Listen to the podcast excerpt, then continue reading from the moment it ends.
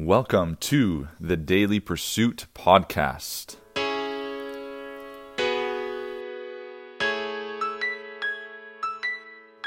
How's it going, everyone? Welcome to another edition of the Daily Pursuit. Hope you're all having a great day. Uh, today, I just want to dive into a quick little topic um, that can help you coaches out there and even um, uh, individuals that are training on their own. Um, and this topic is signs of startle reflex and what is it? Um, so, what we're going to talk about today are five different signs that uh, can show us if we're in a state of startle reflex. Um, and what this essentially means is that when we see signs of startle reflex, as a coach, when I'm looking for these things, what that can potentially tell me is that one, that exercise might not be the, the best exercise for that individual or that progression of exercise, or two, and or two, uh, they just haven't mastered that exercise yet, which can feedback loop to number one, in which we have to lower the progression. Um, so not everyone is going to respond to the same exercise equally. So when it comes to health and fitness, the personalized approach is best. Be person specific. Don't be group specific. Okay? We got to make it personalized for the individual. So how do we know if our client doesn't own the movement, the movement itself? Okay? We can sometimes tell just from looking at how they're moving, right? Biomechanically, how are they moving? That can give us some some information. Um, but there's other signs that we can look for that can tell us if that progression or that type of exercise is actually beneficial for that individual. Uh, so common compensations will occur um, that will tell you if an exercise uh, might not be exactly appropriate for your client or that they just don't own that movement yet. So we got to adjust something until they do own that movement. So the five things uh, that are correlated uh, with startle reflex that you can look out for. First is the claw.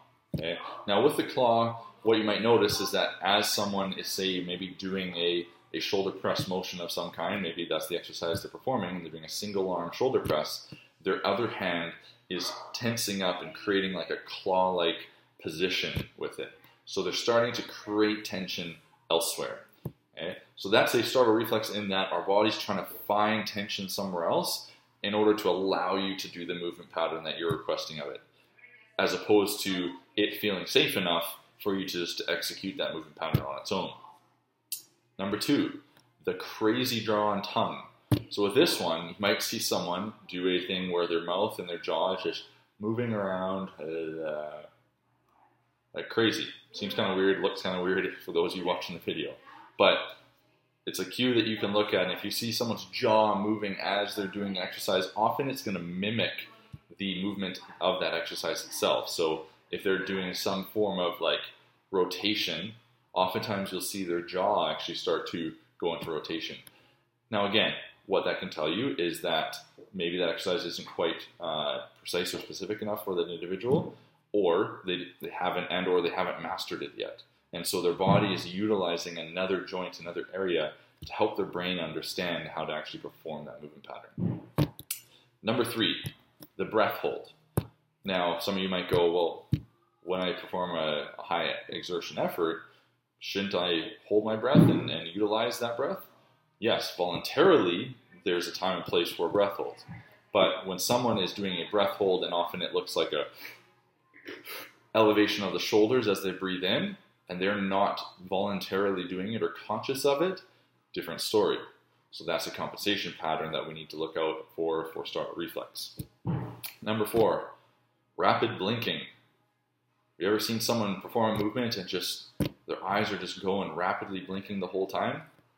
Again, startle reflex.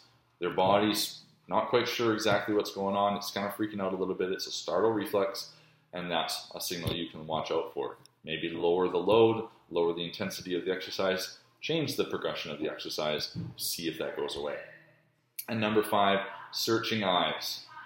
I've seen this with a few of my clients, and we've it's been typically in a position where they are uh, starting something new or they're trying out a new exercise and their eyes are searching, searching, searching, searching all over the place. So we lower the intensity, we lower the progression a little bit get them feeling a little more comfortable with that pattern, with that movement, and then the eyes calm down. Conversely, we can also get them to actually be more conscious of their eye position and have them focus in on a spot. So I'll utilize dots or X's or marks uh, for individuals um, to actually focus on as a performing movement to help them calm and ease the threat level that their body's kind of going into or lower that startle reflex. So again, those are the five things. We have the claw, the crazy jaw and tongue, breath hold, uh, our rapid blinking, and our rapid eye searching eye movements.